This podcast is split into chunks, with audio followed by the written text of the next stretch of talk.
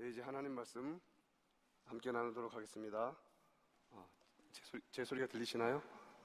예, 이제 들리는군요. 아, 하나님 말씀은 어, 레위기 20장 22절부터 26절까지 말씀입니다. 여러분 성경을 가지고 오신 분들은 다 성경을 펴주시고요. 어, 성경을 안 가져오신 분들은 다음 주에 꼭 가져오시기 바랍니다. 레위기 20장 22절부터 26절까지 교도 갑시다.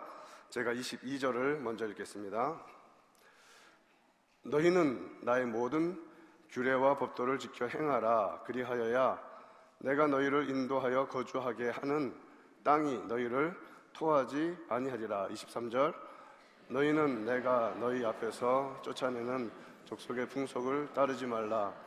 그들이 이 모든 일을 행함으로 내가 그들을 가정히 여기노라. 내가 전에 너희에게 이르기를 너희가 그들의 땅을 기업으로 받을 것이라.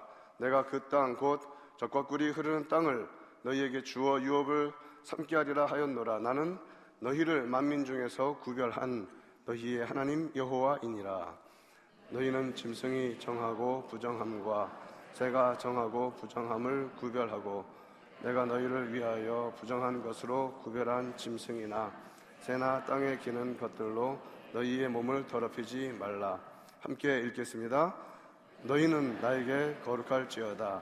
이는 나 여호와가 거룩하고 내가 또 너희를 나의 소유로 삼으려고 너희를 만민 중에서 구별하였음이니라. 아멘.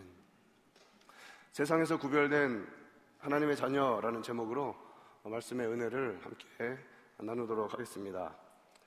하나님께서는 아브라함을 불러내셔서 약속을 주셨는데 그가 받은 약속을 두 단어로 요약하면 자손과 땅입니다. 자손과 땅. 창세기 12장 7절 말씀에서 하나님은 가나안에 도착한 아브라함에게 내가 이 땅을 너의 후손에게 주겠다라고 그렇게 약속하십니다. 하나님께서 정하신 사람의 후손들에게 하나님께서 정하신 땅을 주려고 하십니다. 세상에 있는 모든 것이 다 하나님의 것입니다. 하나님은 어떤 땅이든지 자신이 특별하게 정하신 자들에게 주실 주권과 소유권이 있으신 분이십니다. 비록 그 땅이 가나안 땅일지라도 하나님께서 택하신 땅이기 때문에 그 가나안 땅에 사는 사람들은 이스라엘 백성들은 특별한 하나님의 기준에 맞춰 살아야 했습니다. 그 땅은 원래 가나안 사람들의 땅이 원래는 아닙니다. 원주인이 있습니다. 그분이 바로 하나님이십니다. 그가 특별히 그 땅을 지정하셨고 이제 구별된 하나님의 백성이 거기에서 살아가기를 원하시는 거예요. 하나님의 때에 가나안 사람들이 거기에 살면서 온갖 악행과 하나님 보시기에 정말 추잡스럽고 더러운 행동들로 말미암아서 그 땅을 온 죄악으로 더럽혀 버렸습니다. 인간의 죄가 세상을 더럽힙니다. 하나님은 레위기 18장에서 육체적으로나 신앙적으로 가증한 일을 행하지 말라고 이스라엘 백성들에게 엄중히 명하십니다. 이 가증한 일은 주로 성적인 죄악들에 많이 집중되어 있는 것을 봅니다. 그렇게 말씀하신 다음에 레위기 18장 24절부터 이렇게 말씀하십니다. 너희는 이 모든 일로 스스로 더럽히지 말라. 내가 너희 앞에서 쫓아내는 족속들이 이 모든 일로 말미암아 더러워졌고 그 땅도 더러워졌으므로 내가 그 악으로 말미암아 벌하고 그 땅도 스스로 그 주민을 토하여 냈느니라. 26절 말씀에서 그러므로 내 규례와 내 법도를 지키고 이런 가증한 일을 하나라도 행하지 말라. 너희도 더럽히면 그 땅이 너희가 있기 전 주민을 토함같이 너희를 토할까 하노라. 그 땅에서 쫓겨나는 것을 토한다는 의미로 이렇게 설명하신 것입니다. 동일한 말씀이 오늘 본문 22절에 나오죠. 너희는 나의 모든 규례와 법도를 지켜 행하라. 그리하여야 내가 너희를 인도하여 거주하게 하는 땅이 너희를 토하지 아니하리라. 약속의 땅입니다. 하나님의 눈과 마음이 항상 머물러 있는 땅입니다. 거룩한 백성들에게 주어진 땅입니다. 그 땅에서 토함을 내침을 받지 않기 위한 유일한 길은 하나님의 자녀로서 하나님의 자녀답게 하나님의 백성답게 살아가는 길 뿐입니다. 오늘 본문 말씀 중에서 특별히 26절은 레위기 전체를 관통하는 그러한 주제와 같은 말씀입니다. 가나안 땅에 하나님의 약속의 성취를 누리며 살기 위해서 반드시 이스라엘 백성들이 붙잡아야 했던 말씀이에요. 이 말씀은 이스라엘 백성이 가나안 땅에 거주하기 위한 기본 조건입니다. 컨디션이에요. 26절 말씀 한 목소리로 같이 읽어보도록 하겠습니다. 시작. 너희는 나에게 거룩할지어다. 이는 나 여호와가 거룩하고 내가 또 너희를 내 소유로 삼으려고 너희를 만민 중에서 구별하였음이니라. 아멘. 레위기 전체의 완벽한 요약이라고 할 수 있는 이 말씀을 통하여서 진정한 언약 백성, 참된 하나님의 자녀의 거룩함이 무엇인지를 정확히 깨달을 수가 있습니다. 우리는 하나님의 자녀입니다. 하나님의 자녀답게 세상을 살아가야 하는 자들입니다. 그래서 오늘 우리가 이 말씀을 통하여서 이 거룩이라는 것을 잘 배울 수 있을 텐데 두 가지를 배우면 돼요. 첫 번째는 하나님과의 관계 속에서, 두 번째는 세상과의 관계 속에서. 첫 번째, 거룩은 나 홀로 거룩이 아니에요. 나 혼자 거룩해지는 것이 아니라 하나님께 대한 거룩입니다. 이 거룩이라는 단어가 하나님과 나와 뗄래야 뗄 수 없는 관계 속에서 이해되어져야 한다는 거예요. 여러분 26절 말씀에서 너희는 나에게 거룩할지어다 라고 이렇게 말씀하시죠.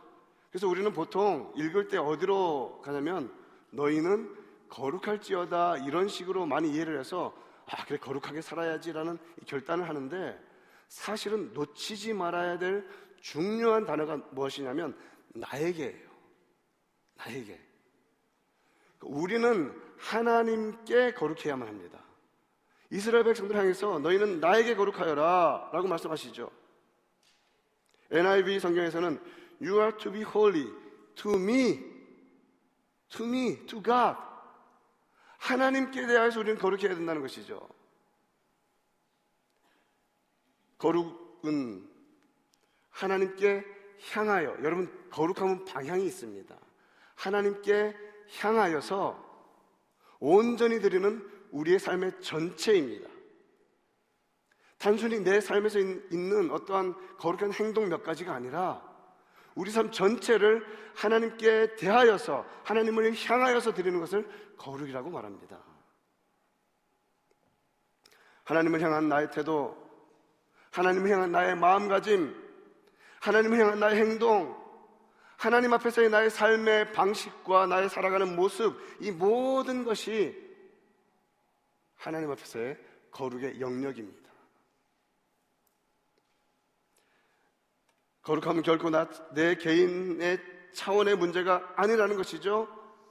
하나님과의 관계 속에서 이해되어야만 합니다. 그래서 내가 남들보다 좀 인격적으로 뛰어나고 내가 남들보다 조금 더 덜 범죄하고 하는 것이 내가 거룩한 사람이라는 것이 아니라 하나님 앞에서 내가 누구인가 이것이 거룩함에 대한 질문입니다. 하나님 앞에서 우리가 누구입니까? 하나님께 대하여 우리가 누구입니까? 성경에 보면 하나님을 섬긴다고 하는데 다른 사람하고 비교해서 자신을 거룩하게 여긴 사람이 있고요. 참 사람 보기에는 정말 거룩하지 않은데 하나님 앞에서 예수님께 의롭다 인정받은 사람이 있었습니다. 바로 여러분 기억하시는 바리새인과 세리가 기도하러 온 자리였습니다. 예수님께서 누가복음 18장 9절 말씀에서 이 비유를 누구에게 하고 계시냐면 자기를 의롭다고 믿고 자기를 거룩하다고 생각하고 다른 사람을 멸시하는 사람들을 향해서 이 비유를 말씀하셨다고 했어요. 누가복음 18장 10절 말씀을 보십시다. 두 사람이 기도하러 성전에 올라갔습니다. 한 사람은 바리새인입니다. 정말 거룩함으로는 그 당대에 따라올 수가 없는 대단한 사람이었죠. 세리가 한 사람 있습니다. 이 사람은 누가 보더라도 거룩하지 않은 사람이었어요. 그런데 이 사람들이 기도를 합니다. 바리새인이 기도합니다. 서서 따로 기도하여 이릅니다. 하나님이여 하나님께 기도하긴 하는데 문제는 그 다음에요. 하나님께 기도할 때에는 하나님께만 내 자신을 드리면 되는데 이, 이 양반은 하나님이여 불러놓고 나를 누구하고 비교하냐면 나보다 좀 못한 사람하고 비교하고 있다는 거예요. 꼭 제 얘기 같고 꼭 우리 얘기 같지 않습니까? 꼭 우리는 거룩함을 얘기할 때 하나님 불러놓고 아유 그래도 제가 쟤보다 낫죠. 제가 저분보다는 좀더 하지 않습니까? 이런 태도가 은연중에 스며 있다는 거예요. 아니 은연중이 아니라 본질적으로 스며 있어요. 뗄래야 뗄 수가 없습니다. 언제 떼어지냐면 주님께서 부르시면 떼어져요. 그때까지는 달고 살아야 돼요. 그래서 힘들어요. 내가 거룩하다고 생각해. 왜? 남들보다 내가 좀 더 하니까. 하나님, 나는 다른, 다른 사람들 토색하고 불의하고 가는 사람들과 같지 않습니다. 그래서 저는 거룩합니다. 그래서 저는 거룩합니다. 심지어는 이 세리와도 같지 않습니다. 여러분, 금식하셔야 합니다. 급하고 간절한 일 있을 때 음식 대신에 하나님 말씀을 먹으면서 세상의 곡기를 끊고 금식하셔야 됩니다. 11조 목숨 바쳐 드려야만 합니다. 그런데 그런데 그, 그것을 오직 하나님 앞에서 하시라는 것입니다. 오직 하나님께 대하여 해야만 합니다.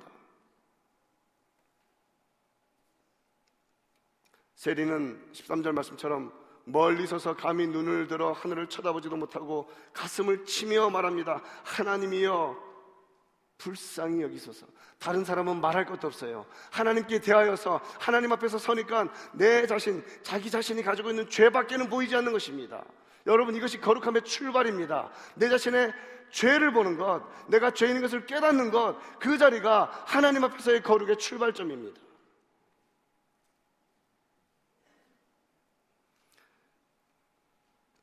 하나님 앞에서, 하나님 앞에서 살아갑시다. 사람 앞에서 드러나려고 살지 않고 하나님 앞에서 살아가야만 합니다. 하나님 앞에 서면 죄밖에 안 보여요. 그래서 여러분, 기도하면 할수록요, 무엇이 나오냐면 회개가 끊이질 않아요.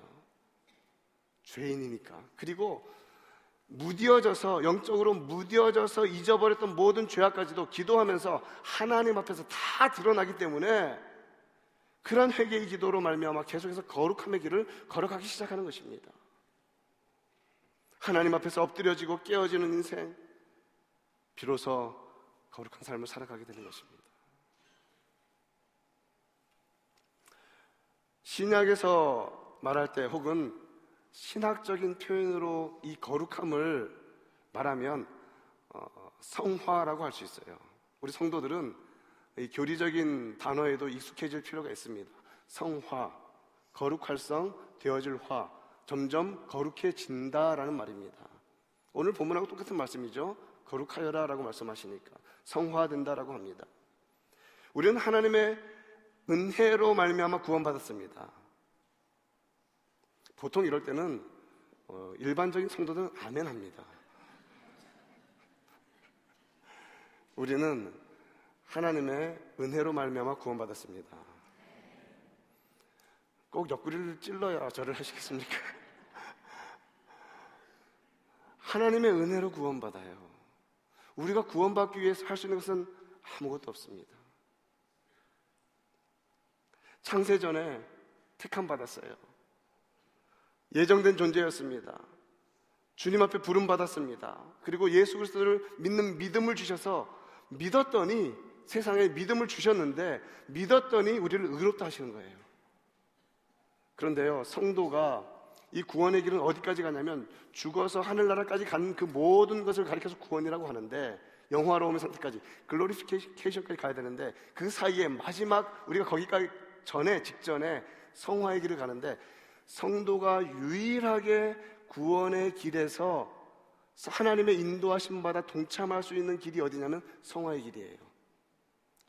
구원받기까지는 우리는 할 수 있는 것이 아무것도 없는데 구원받은 이후에 비로소 조금 영화의 자리 가기까지 조금 할 수 있는 것이 이 거룩함의 길을 가는 것입니다.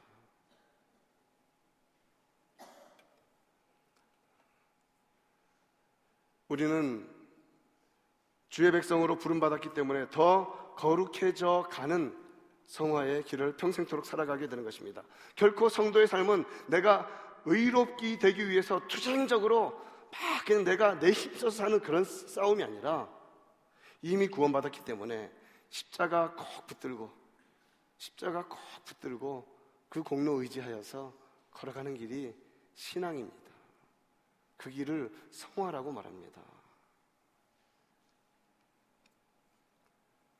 하나님께서 우리를 그의 오묘한 뜻 가운데 택하시고 부르신 목적이 바로 거기에 있습니다. 에베소서 1장 4절 말씀에서 곧 창세전에 그리스도 안에서 우리를 택하사 이런 말씀은 읽으면 그냥 지나갈 수가 없어요. 창세전에 그리스도 안에서 우리를 택하사 세상을 만드시기 전부터 저와 여러분이 하나님 마음속에 있었습니다.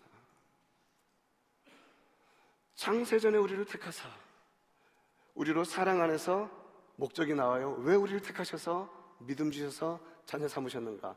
그 앞에 거룩하고 흠이 없게 하시려고 하나님 앞에서 이 거룩은 하나님께 대한 것이라고 했는데 하나님 앞에서 거룩하고 흠이 없게 하시려고 세상을 만드시기 전부터 우리를 택하시고 구원하셨다는 겁니다. 언약 백성으로 이스라엘 백성들은 택함 받아서 가나안 땅에 살기 위한 조건은 하나님 앞에서 거룩해야 했습니다. 마찬가지로 세상의 창조 이전부터 하나님의 작정하심 속에서 택함 받아 거룩하게 되도록 이 목적을 이루도록 성화의 길을 걸어가도록 우리는 부름받은 자들입니다. 그런데 이 길을 걸어가기 위해서 우리에게 보여주신 조금 모델이 있는 것이 너무 감사해요. 여러분, 무언가 닮아가려고 보는 것은 참 중요한데 누군가 있는 것이 중요하잖아요. 바로 예수님. 예수님. 성화는 그래서 하나님께서 우리에게 힘들지 않도록 하기 위해서 예수님 따라가면 되게 만드신 게 성화예요, 사실은. 예수님을 닮아가는 것입니다. 아담은 철저히 불순종했지만 율법의, 율법의 1.1회까지도 순종하심으로 따라가신 아버지께 순종하신 예수님의 그 순종, 그 예수님을 믿고 닮아가는 것이 성도의 길이고 성화의 길입니다. 예수님에 대한 우리의 순종, 우리의 따름, 그를 닮아감이 거룩함이라는 것이죠. 순, 성화라는 것입니다. 로마서 8장 29절에서 말씀하시는 것처럼 하나님이 미리 하신 자들을 또한 그 아들의 형상을 본받게 하기 위하여 미리 정하셨으니 성경 도처에서 말하는 우리의 부르심의 목적이 너무나 선명해요. 예수님, 예수님, 하나님이 보내신 그 아들을 좀 닮으라는 겁니다.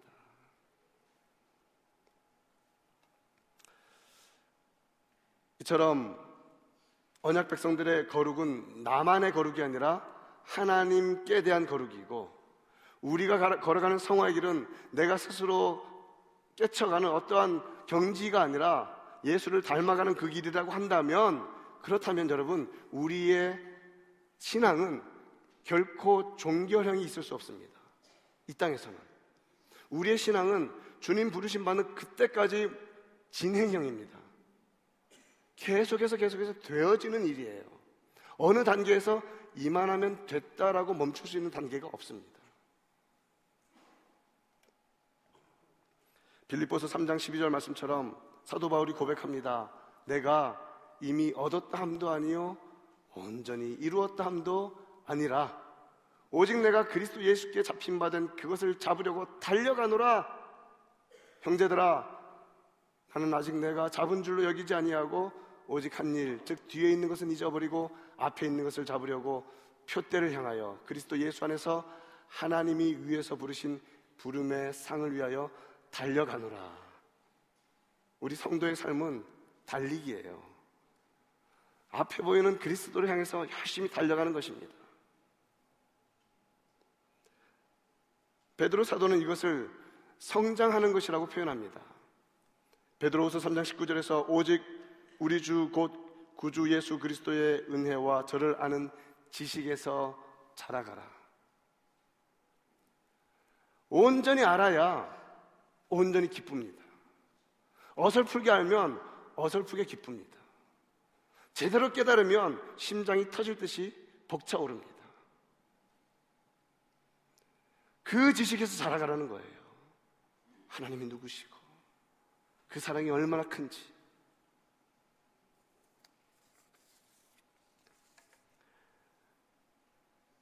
우리 모두 하나님에 대한 거룩함과 예수 그리스도를 담는 성화의 길을 걸어가는 은혜가 넘치기를 간절히 축원합니다.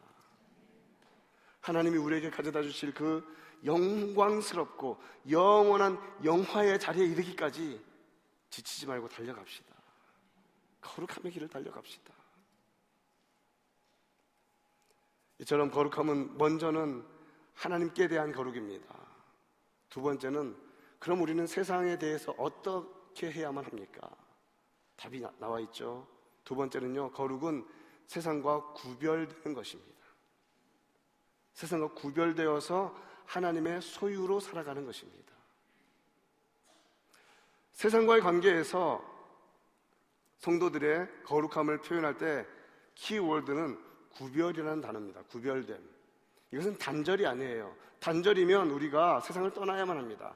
단절이 아니라 구별되었다는 것입니다.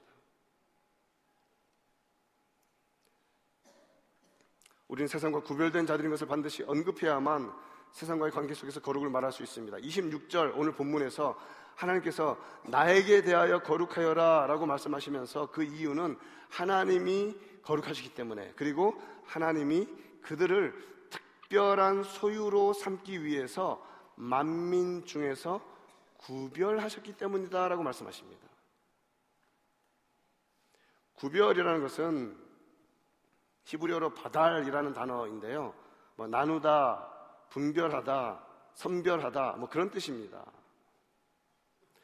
오늘 보면 24절 마지막 절에서도 나는 너희를 만민 중에서 구별한 너희의 하나님 여호와입니다. 하나님께서 이스라엘 백성들을 가나안 땅에서 불러내신 다음에 자신을 표현하는 그 서술형에 무엇을 표현해 주시냐면 나는 너희를 만민 중에서 구별해낸 여호와다. 구별해낸.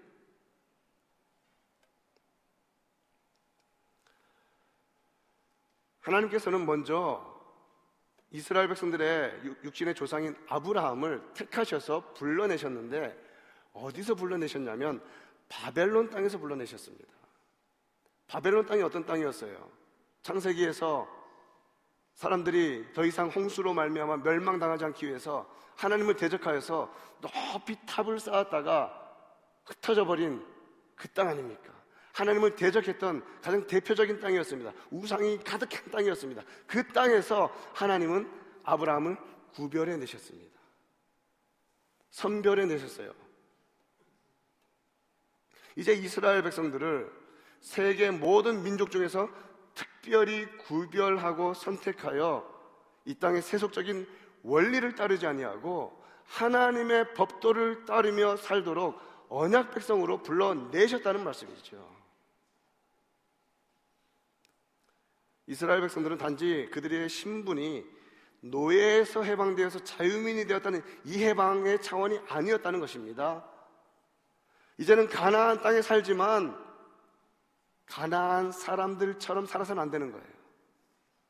가나안 땅에 들어왔어요. 그런데 가나안 사람으로 살아서는 안 되고 하나님의 백성으로 가나안 땅에서 살아야 되는 것입니다.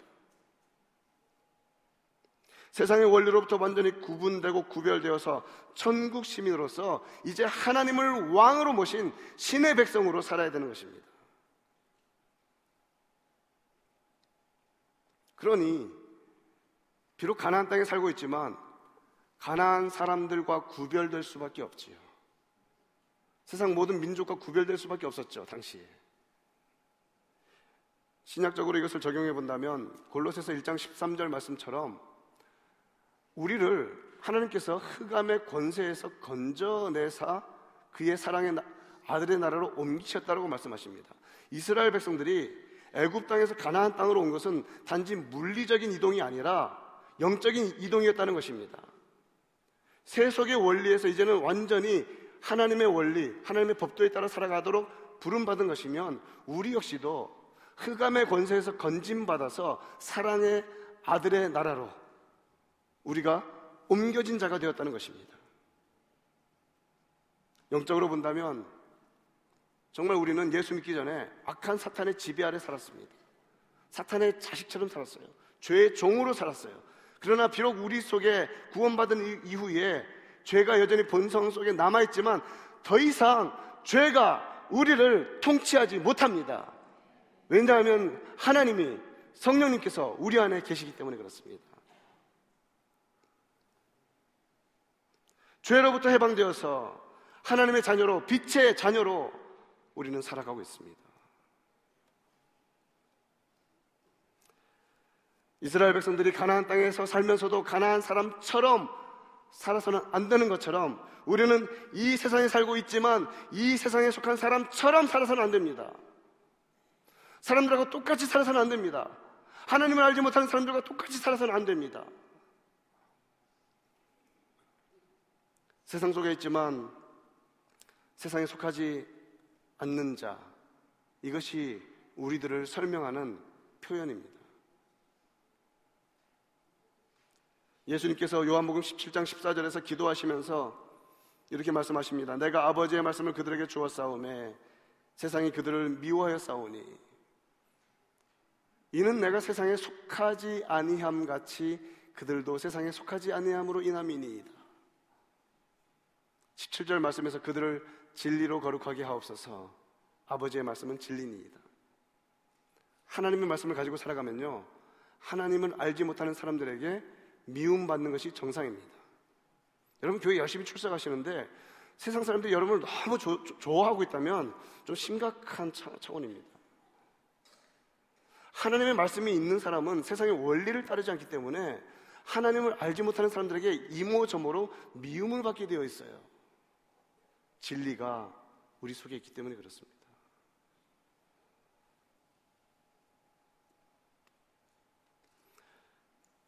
이제 우리는 가나안 사람들이 가나안 사람들과 달리 이스라엘 백성들이 하나님의 명령과 법규를 따라 살아있던 것처럼 우리는 이제 흑암의 세계에서 벗어나서 아들의 나라로 옮겨졌기 때문에 주님께 주신 진리, 아버지 말씀, 여러분 성경 말씀 사랑하십시오. 말씀을 사랑하며 살아야 됩니다. 그 길만이 생명의 길입니다.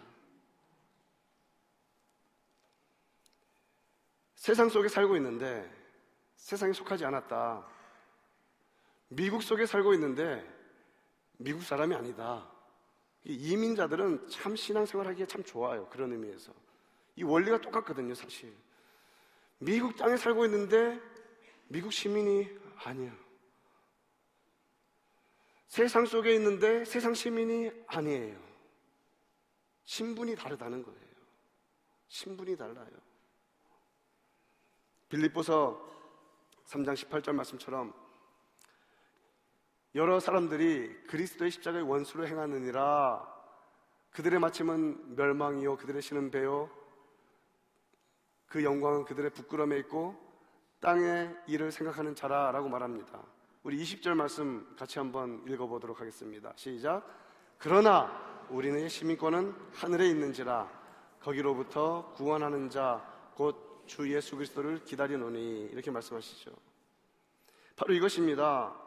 우리가 이 땅을 살아갈 때 마치 이스라엘 백성들이 가나안 땅에 살면서 가나안 사람처럼 살지 않는 것처럼 이 땅에 살면서 이 땅만 아는 사람들처럼 살아서는 안 됩니다.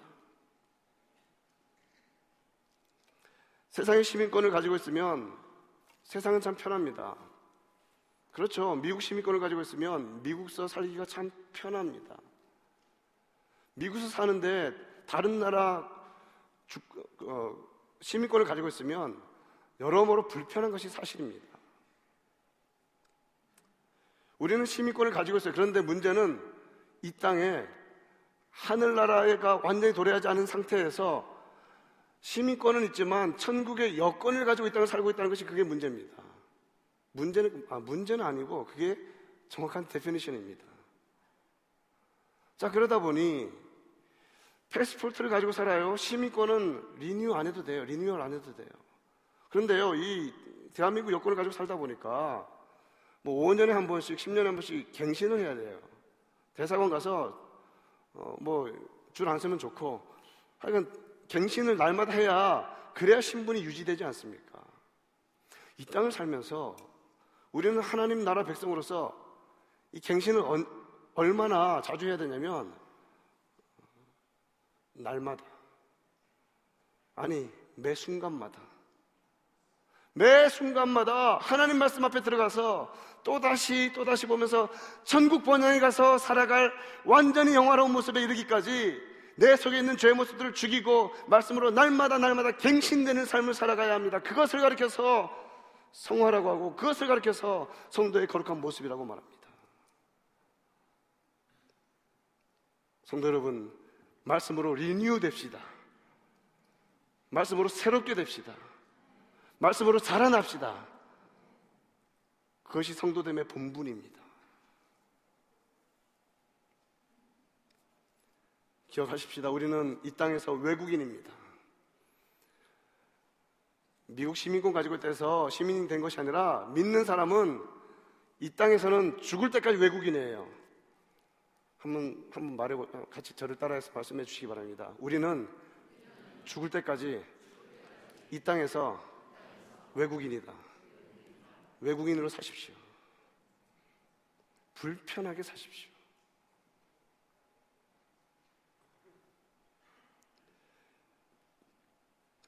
그래서 하나님께서 우리를 모으시는 거예요. 니들 혼자 있으면 외롭지. 모여라. 이민 처음 와서 그 김치 먹고 싶어서 교회로 모이던 그 민족성들 기억나시죠, 여러분? 이 땅에서 교회를 모으신 이유가 나그네들을 모아서 저 천국 이르기까지 같이 가라는 거예요. 여러분, 신앙은 혼자 뛰는 게 아니라 같이 뛰는 것입니다. 그래서 뛰어가다가 연약한 성도 있으면 일으켜주고 손 잡아주고 때로는 넘어져 있으면 들쳐매고 같이 가는 게 그게 신앙이고 그게 교회예요. 그렇게 같이 뛰라는 것입니다. 그 공동체예요. 예배에 같이 참여하죠. 여러분 예배를 목숨처럼 지키시길 바랍니다. 그래야 삽니다. 예배를 목숨처럼 지키시길 바랍니다. 그리고 정기적으로 예수 그리스도의 살과 피에 동참하면서 주님을 기억하죠. 주님 때문에 내가 살지. 주님 안에서 주님의 살과 피로 우리가 하나 되었지. 기억하는 거죠. 우리는 나 홀로 외로이 수도하듯이 면벽 수도하듯이 그런 신앙생활 하는 자들이 아니라 함께 믿고 함께 하늘나라 향해 달려가는 자들인 줄 믿으시길 바랍니다. 함께 부름받은 거룩한 공동체로서 우리를 응원하는 많은 선조들이 있어요. 히브리서 12장 1절 말씀처럼 이러므로 우리에게 구름같이 둘러싼 허다한 증인들이 있으니 이 길이 맞다라고 인정하는 구름 같은 많은 사람들이 하나님 보좌 우편에 지금 벌써 있습니다. 우리 선조들이 있잖아요. 믿음의 선조들이.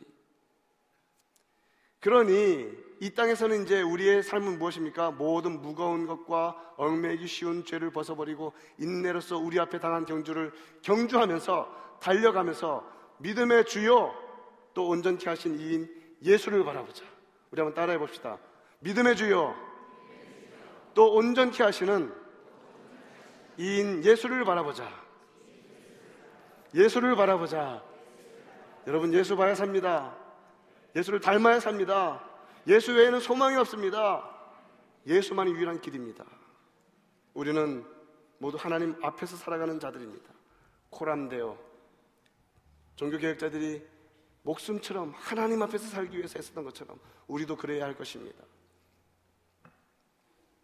또한 이 땅 가운데서 살면서 세상과 단절되진 않아요. 여러분 짐 싸들고 이사 갈 필요 없어요. 그 속에 사세요. 그러나 구별되어 사십시오. Set apart from the world. 무언가 달라야 돼요. 세, 상 사람들이 다 보고 있는 뉴스, 세상 사람들이 다 보고 있는 드라마, 세상 사람들이 다 알고 있는 소식들에 민감하지 마시고 제발 좀 하늘 소식에 좀 민감하시길 바랍니다. 하늘 소식. 하나님 아버지의 마음을 좀 이해하기 위해서 애쓰는 우리가 되기를 원합니다. 세상 속에 있지만 세상의 사람이 아니기 때문에 불편합니다. 그리고 긴장이 있어요. 이 거룩한 불편함과 거룩한 긴장감을 우리 모두 당연시 여깁시다. 이 거룩한 텐션이 우리, 우리 가운데 있기를 원해요. 이런 것을 오히려 당연시 여기고 오히려 이제는 세상에서 위로받기보다는 믿는 자들 안에서 서로 위로하고 위로주고 위로받으면서 함께 격려하면서 예수 그리스도 오실 때까지 그 날을 고대하며 살아가는 영적인 나그네의 삶을 살아가야 할 것입니다. 우리 주님께서 우리와 세상 끝날까지 함께 계시겠다고 약속하셨으므로 우리는 주님 의지하여서 이 길을 끝까지 갈 수 있습니다. 주님이 이끌어 주시기 때문에 그렇습니다. 이 놀라운 은혜 붙잡고 한 주간 승리하시는 우리 모두 되기를 우리 주님 예수님의 이름으로 축원드립니다. 다 같이 자리에서 일어나셔서